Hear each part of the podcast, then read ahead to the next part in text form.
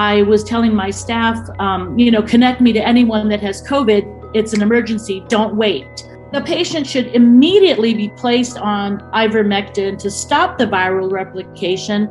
I just start them. And then I say, go get tested. And then when the test comes back later, they're already better.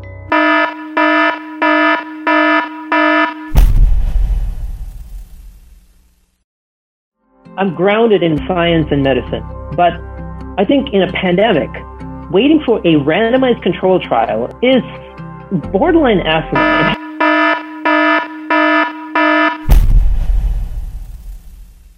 I'm on a mission. I'm on a mission to save lives, and I'm on a mission to make sure that people know that this is the most phenomenal treatment because it just works.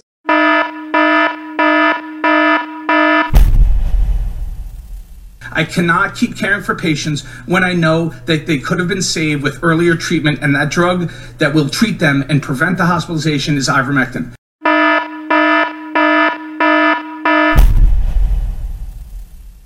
You keep searching until you get a doctor that will prescribe this drug to you. I'm going to keep promoting ivermectin and telling everyone about it.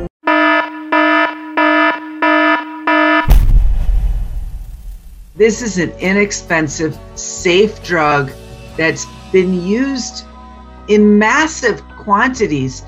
We should be offering that to patients right away. All the focus, you know, at least here in the United States, has been treating the really sick people, the people that go into the hospital. How do we keep people from getting to that point in the first place? I thought that ivermectin was a, a reasonable choice.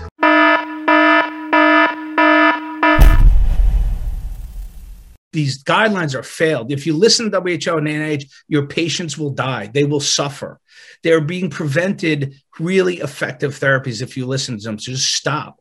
Physicians, you got to stop listening to your healthcare systems. You got to stop pushing back. They're literally telling you not to use ivermectin. It's safer than an aspirin.